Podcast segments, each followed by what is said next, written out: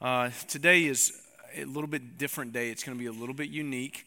And so I want to just kind of prepare you for what's going to happen. Uh, we're going to have, a, we intentionally built in a little bit of extra time at the end of our service because we want to give you a vision update. And there's just a lot of things going on today uh, that I want to make mention of. In the first service, we had two people come for baptism, which was just awesome. One of uh, our young students uh, came and he's been in Awana for a while, and God just been working in his life. And at VBS this year, gave his life to Christ, which is just awesome. And then one of our young professionals gave her life to Christ as well, and so that was awesome. And I should remind you, if you know Win and Shirley Scrivener, today is their 60th wedding anniversary. Yeah, it's awesome, isn't it? And yeah, it's okay. Clap for that. They, it's interesting as uh, as I told the first service somebody told me that Win had said he thought he deserved a gold medal for 60 years. But Shirley had been nominated for the Purple Heart for putting up with him. And, and so if we're handing out medals, that seems about right, doesn't it? Uh, when you leave today, you're walking back out into the lobby and you're going to see that our global focus celebration is in full swing, right? So you notice that there were these tables out there and people crowded around them and doing different things. Let me tell you what's going on, and, and here's what I'm asking you to do. September 23rd is our global focus celebrations end. That, that global impact celebration ends on September 23rd. And on that night, we have something that's very, very special. We call it a giving night to our partners. If you go out there and you would take a blue card or a pink card, that's a gift for one of our, our, our partner men and women, right? The yellow cards are for children. And if you take one of those cards, you can be assured that it's a gift that's $100 or less, okay? And here's what we ask you to do we ask you to fill it out, and you take half of it and leave half of it with one of our, our guest relation worker people out here. And we ask you to come back on September 23rd. Don't, don't take the card if you're just going to phone it in.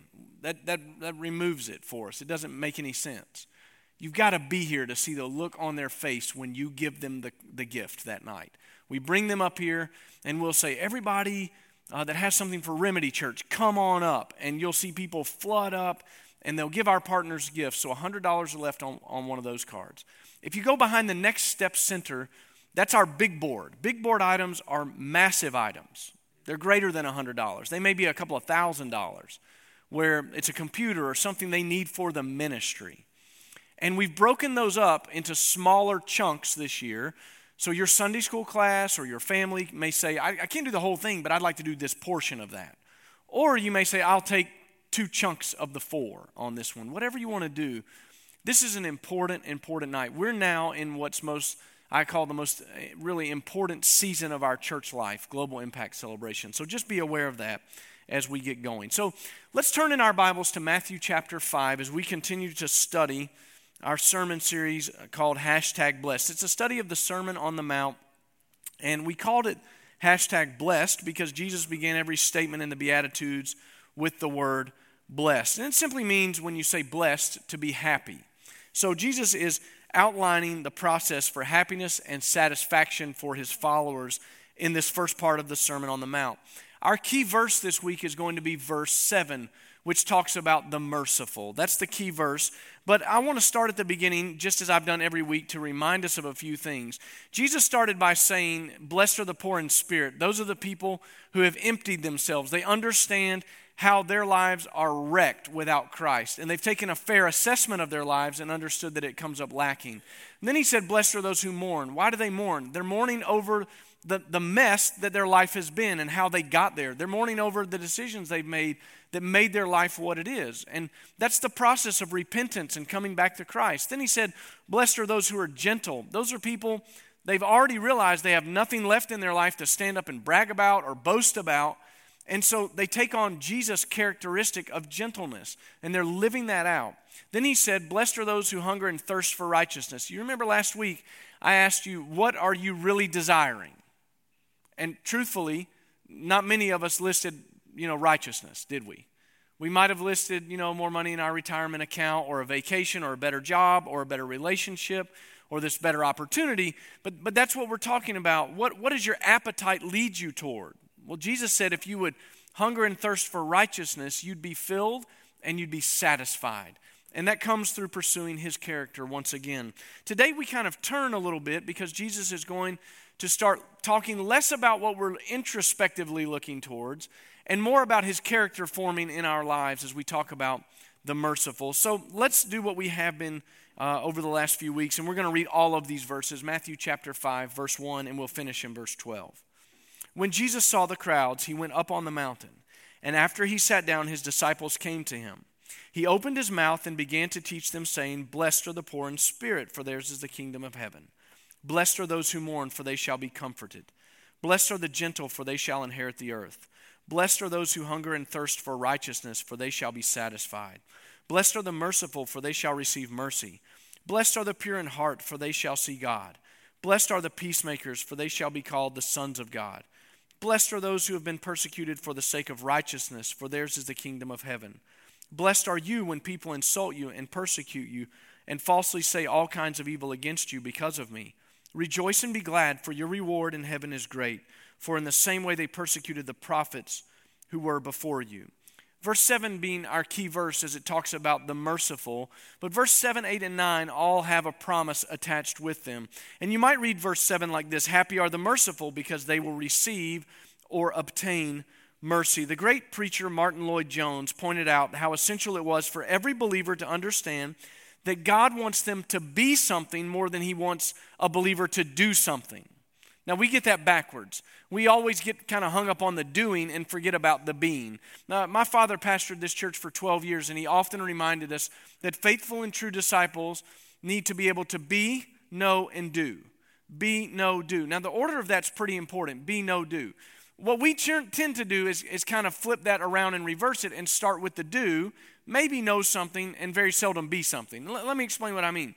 Many times I meet people and they're all fired up. They're on mission. They want to they want to change the world. They want to go around the world. They want to do a unique ministry. They want to be part of something really that would change I think our country even. And and uh, all that's great. But what's lacking a lot of time is that they haven't spent any time to get the knowledge right that they need to be able to do something. And they haven't been able to get the knowledge right because they weren't letting Christ become something. They weren't becoming something in Christ. And it's very important that we understand that you have to be something, then you begin to know some things, then you get to do some things. We might be very guilty of this in the Baptist church, of reversing this order, and maybe we don't get the, the do part uh, in front of these things, but a lot of times I know that we get the knowing part. We take a lot of Bible studies around here.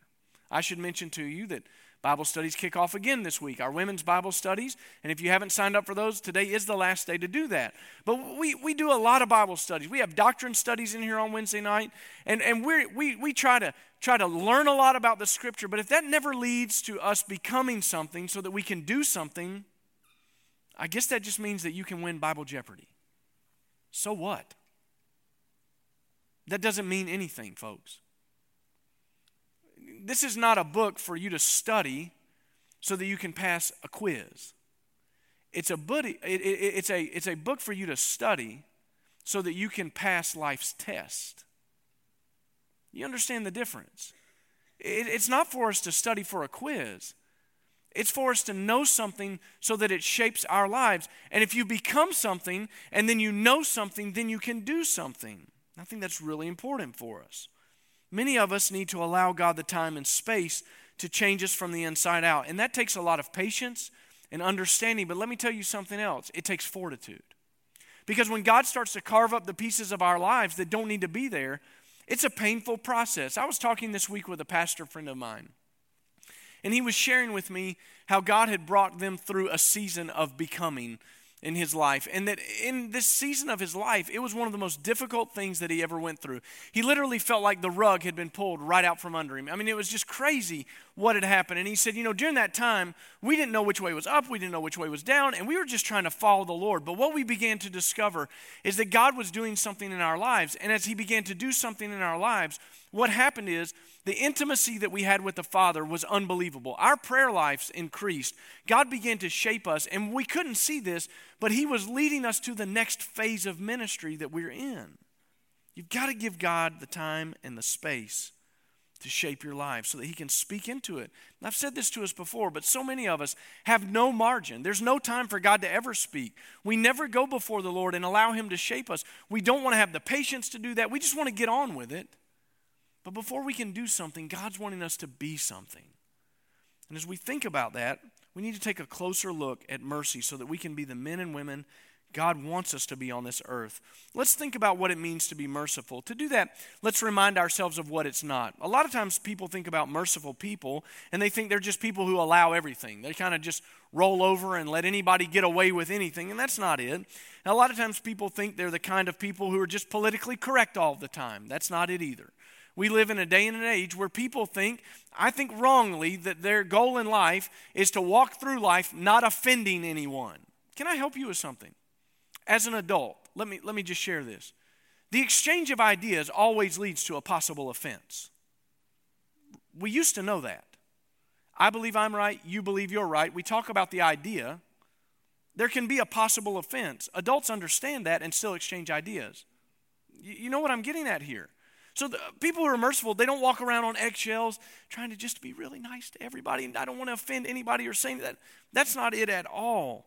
Merciful people are not those who go around trying to avoid people. Mercy, sometimes in the scripture, is confused with grace. When we talk about grace, when we read the Bible, we need to understand that grace is when you've been given what, given what is undeserved, and mercy is when you have been shown compassion when justice was deserved. The word merciful here in the scripture means someone who shows compassion to the lowly. Let me further explain it by illustrating how God uses grace and mercy in our lives. I think that'll help us. Grace was given to all who are Christ followers when Jesus died on the cross in our place.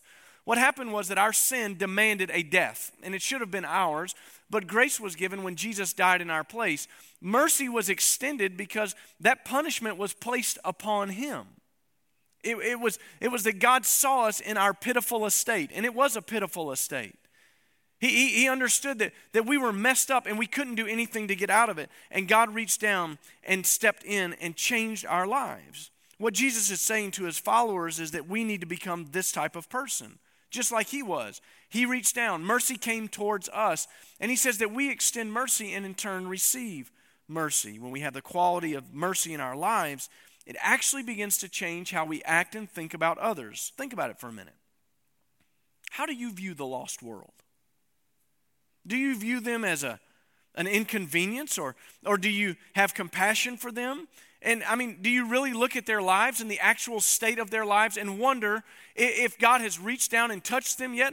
Or do you just see them as somebody who's stopping something you want to do or, or an inconvenience that you had to deal with today? Do you feel the same sense of compassion that Christ had towards you when you look out at the world? I got to be on, uh, just kind of clear with you this morning. I, I struggle with this. I really do.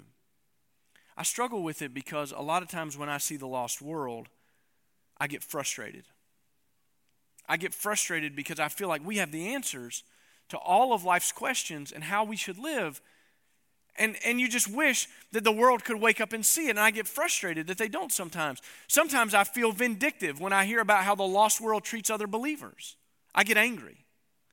I, I want, I want them to get paid back what they have given to other people. I, I, get, I get angry about it. I want God to answer my cry for justice and wipe out those who oppose his throne. But God doesn't respond that way. He doesn't respond that way because he has pity and compassion for them, something that's lost on us so many times. But you see, it's not just a sentiment that God has, God acted. God saw the lost, dead in their trespasses and sins, and that sentiment, that feeling of compassion, moved him towards action. And he reached down and touched the lost with Jesus Christ. He, he, sent Christ so that we wouldn't have to die in our trespasses and sins. He sent Christ so that we wouldn't have to face the punishment that should have rightly been ours. If you want to think about how mercy shows up in a real way, in a tangible way, think about it like this. Have you ever been walking downtown and maybe had someone approach you, one of the homeless folks from down there, and you just thought, man, they just need to get a job. They just need to get a job. Don't inconvenience me. Get a job. That's not mercy. That's not mercy. Mercy looks at people's lives for where they're at and moves towards them and sees beyond what's presenting, has compassion for them, and wants to offer help for their lives and for their spiritual lives. With the Global Impact Celebration just around the corner, you're going to get a chance to meet one of our mission partners named Becky Summerall. Becky Summerall used to be the chairman of what was called the Christian Women's Job Corps. It was called the Christian Women's Job Corps because Becky looked around our city and she understood that there were all of these women in our city whose lives were being harmed by some things that she felt like, with a little bit of mercy and compassion, could be corrected. For instance, they needed financial assistance, they needed some job skills, they, they needed uh, some relational skills, and they needed some spiritual skills because they didn't know the Lord. And she saw all of that wrapped into one. She didn't see that as separated things. And so she began to minister to these ladies, and she worked really hard to create something that was going to lift people up out of their situation. And if you've ever been to the Christian Women's Job Corps banquet and you hear the stories from these ladies, it'll blow you away about how God has changed their lives because mercy reached out to someone. Mercy didn't see that as an inconvenience, mercy saw that as a calling. So much that it was a calling that men started showing up to the Christian Women's Job Corps. So they had to change their name. They couldn't call it the Christian Women's Job Corps anymore. They call it Begin Anew. And they keep, they keep reaching people. And Charlene Cooey and uh, Butch and Cheryl Baltimore regularly go down and work with Begin Anew. And we see people saved out of this ministry all the time. They're leading countless people to Christ as well as changing their lives. That's mercy. That's mercy personified. See, as we talk about stories at Judson, we always encourage you to know two stories, right? We ask you to know your story. We just call that my story. My story is when you're able to share your story of how God has changed you in two minutes or less with someone, really quickly. It can be really simple. You know, I used to be this, but God has changed my heart, and this is who I am today. That's it. It's really simple. Then we ask you to know His story. That's the story of the gospel as explained to us in the book of Romans. And we teach you about five scripture verses and just ask you to walk through those with people. Because sometimes as you share your story, you're going to get to share his story. Somebody says, Well, how can I how can I be saved? How can I know that? We want you to be able to do that. But we have to remember something. Jesus is in the business of writing stories that last for eternity, right? And as he writes those stories, every one of our stories had a part A and a part B. How we were before we met Christ, and how life is since we met Christ. What we fail to realize sometimes is that Jesus is waiting to write people's story. And we've got to look beyond what we see as their book cover. When you were a kid, they always told you don't judge a book by its cover. What they meant by that was don't judge people, right? But I've read some pretty terrible books that had great covers, right? And I've read some pretty good books that had terrible covers. So don't judge a book by its cover. In other words, dive in and find out the story. And we have to look beyond the cover of people's lives. Because a lot of times on that exterior cover, they present that everything is great and they're totally secure and they have all the finances that they need and life is just wonderful and they don't need any help from anyone. But we know better because we all know that inside of all of us is something missing that only Jesus can fill. And so you got to look beyond that. Sometimes people present with addiction. That, that's their cover story. When you see it, it looks like a terrible mess and it looks like a book you don't know that you want to open, but I'm telling you, it's worth opening that book. Because Jesus is waiting to write the story again. Because when Jesus writes your story, all things become new. The old passes away, right? And so mercy reaches out to people and understands that God has placed them in our path for a very, very specific reason. We're to show them mercy as God extended mercy to us, we show it to them, and guess what? Then God gives us mercy. Look at verse 7 again. I want you to see this. Blessed are the merciful, for they shall receive mercy. They receive mercy. The last part of this verse is a great promise for those who are merciful towards others. As we have received mercy, it begins to change us and we're able to extend mercy to other people. And God does something in our lives. As we extend mercy, He gives mercy. And He says, You're happy when you're merciful. You're happy when you're merciful. A few years later, Jesus kind of backed up this teaching with His disciples in the Gospel of Matthew by giving them a parable of a story that he thought was very important for them to understand. He told them the story about a man who was in debt to a great king. We'll call him the great debtor. This great debtor owed millions of millions of dollars in today's currency. He had absolutely no chance of ever paying it back. He couldn't do it. And one day the king decided that he was going to call the note on the debt, and he brought this debtor in, the great debtor, and said, You need to pay back what you owe me. And he said, I can't. I, I need more time. And he says, We're going to throw you in jail until you can pay it back. And the man begins to beg for his life and say, You, you can't do this. I just need more time. Now, understand, it'd be like me or you owing millions of dollars to someone. I could owe millions of dollars and I could tell you, just give me more time. But the only way you're ever going to see it is in eternity, brother, when I'm dead. You're never getting it. There's no way. I can't pay it back. That's the situation this guy was in. And Jesus told the disciples that the king was moved with compassion and forgave the debt. He erased it, wiped it off the books. Now you can imagine this guy, right? As, if I was him, if I'm bouncing down the steps of the palace, knowing I never could have paid the debt back, and that it had just been wiped off the books, I'd be pretty happy. I might be in a generous mood, might take the wife and kids to dinner that night, right? I mean, you, you might be pretty excited about that. This guy found someone who owed him a few dollars, not millions of dollars, a few dollars. And Jesus said that when he saw him, he said, Give me back what you owe. And the guy said, I can't have it. Just give me a little bit more time. And the scripture says that the great debtor grabbed this man who owed him a few bucks by the throat and began to choke him. Do, do you understand what Jesus is saying? Grabbed him by the throat. Harsh. Threw the man in jail and said, You'll stay there until you can pay me back. When the king heard about this, the scripture says that he called the great debtor back in. And I want you to see this. It's in Matthew chapter 18, verse 33. It'll be on the screen. The king asked this question Should you not also have had mercy on your fellow slave in the same way that I had mercy on you? And his lord, the king, moved with anger, handed him over to the torturers until he should repay all that was owed him. My heavenly Father, Jesus says, will also do the same to you if each of you does not forgive his brother from your heart? That rhetorical question in verse 33 is haunting. Should you not have had mercy? Should you not have had mercy? The answer is obvious, isn't it? Of course he should have shown mercy. He'd just been released from a debt of millions of dollars that he had no hope of ever paying back. And yet he went outside and began to choke someone over a few bucks. These debts didn't compare, they weren't even in the same spectrum. Now, I want you to listen to what I'm about to tell you because I think what I'm about to say is very, very serious. What Jesus is saying is striking. The way you extend mercy to people is an indicator of the Lord's love in your life.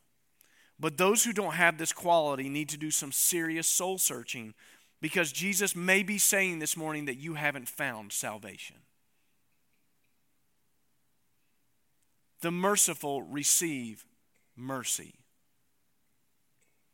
The merciful receive mercy. When you aren't showing forgiveness, Jesus says the Heavenly Father does something incredibly scary here. He says He hands you over to a place of torment until your life can get right. And too many people I know are ready to lower the boom on others. They're ready to just absolutely hammer someone. They're vindictive. They don't want to deal with people. They never want to extend mercy. I've told you this about unforgiveness before. It's really important. When we're dealing with a harm that's been done to us, two things generally happen if we were to really get our courage up and go talk to someone who had harmed us. Number one is you might walk to that person and say, You really offended me or you hurt me when you said this. It really hurt me. And that person would say, I had no idea. I am so sorry. Please forgive me. That's, that's response number one. A lot of times people have no idea they've offended us. So we live with this unforgiveness for no reason because we go to them and we realize that they didn't mean it. They, they, they would have never meant to harm us. And in the church, that happens all the time, right? I, you say something, I say something, I didn't mean it, you didn't mean it. But that day it just struck me as odd, or it struck you as odd, and it hurt. And if we'd give each other a little grace and mercy and just go, you know what, I know, I know they didn't mean that. I'm, God, I forgive them for that. I'm going to live in freedom. I'm not going to even go on with that. You, you don't even have to have the conversation. But if you go to that person, there's a possibility that number two happens. And the second thing that could happen is that you look at them and say, You really hurt me. And they say, Good, I'd do it again if I had the chance. So you carry around unforgiveness for what? Some of us are being tortured, literally, by our unforgiveness. We don't have the joy of the Lord. We don't have peace because we're holding tight to something that we should have let go a long time ago. When we're not showing forgiveness, we're in this place of torment until we can get it right. Tortured by our unforgiveness, it will absolutely haunt you. And the way to get over that is to always remember your life before Christ. What was your life like before Christ? Was it a mess? Do you need the old man to kind of show up in your life, the old woman to show up in your life and remind you of what it was like before all things were made new? What Jesus is saying in this parable is that when we sinned against God, it cost Jesus his life. You can't pay that back. And yet, it's like we come out of church and go find somebody and grab them by the throat and start choking them because they said something that hurt our feelings, or they harmed us, or they did something that came against us. And Jesus is saying, I've forgiven you of everything. Treat others the same way. Show them mercy. How do we do that? It starts when you just decide to forgive people immediately. You know what? If you would just, when the offense happens, just go, you know what, Lord? I'm not going to let that have a place in my life. I'm going to forgive them right now. I forgive them. I'm moving on. Thank you, Lord, for forgiving me. I forgive them. Let's move on. Man, what could God do in our lives if that was our attitude?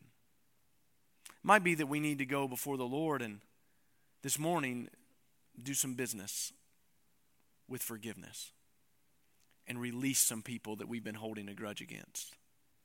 It might be that we have to go before the Lord and ask ourselves this question Am I seeing people with the compassion that Jesus sees them?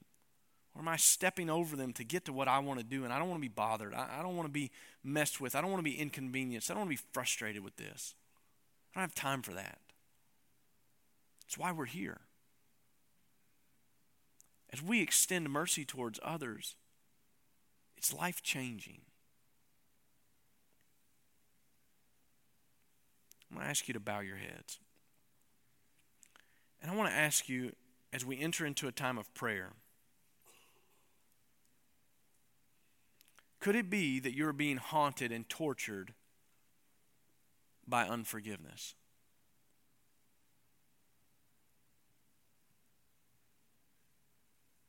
Maybe you're a believer this morning and you've just never released that or it's a new thing in your life.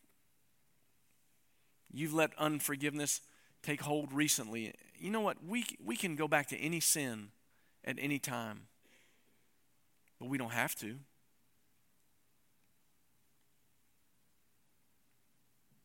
If God's brought someone to your mind, could you just forgive them now? Show mercy.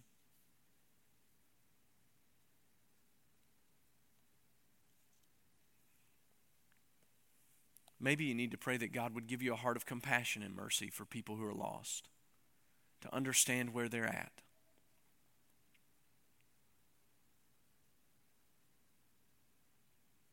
Ask Him to do it.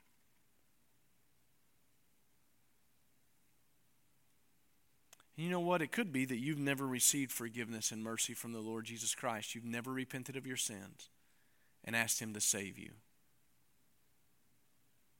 Oh, he stands willing and ready to do that right now. And if you'd ask him to forgive you of your sins, and believe that He died on the cross in your place and rose to life again after three days in a tomb, the scripture says that you'll be saved.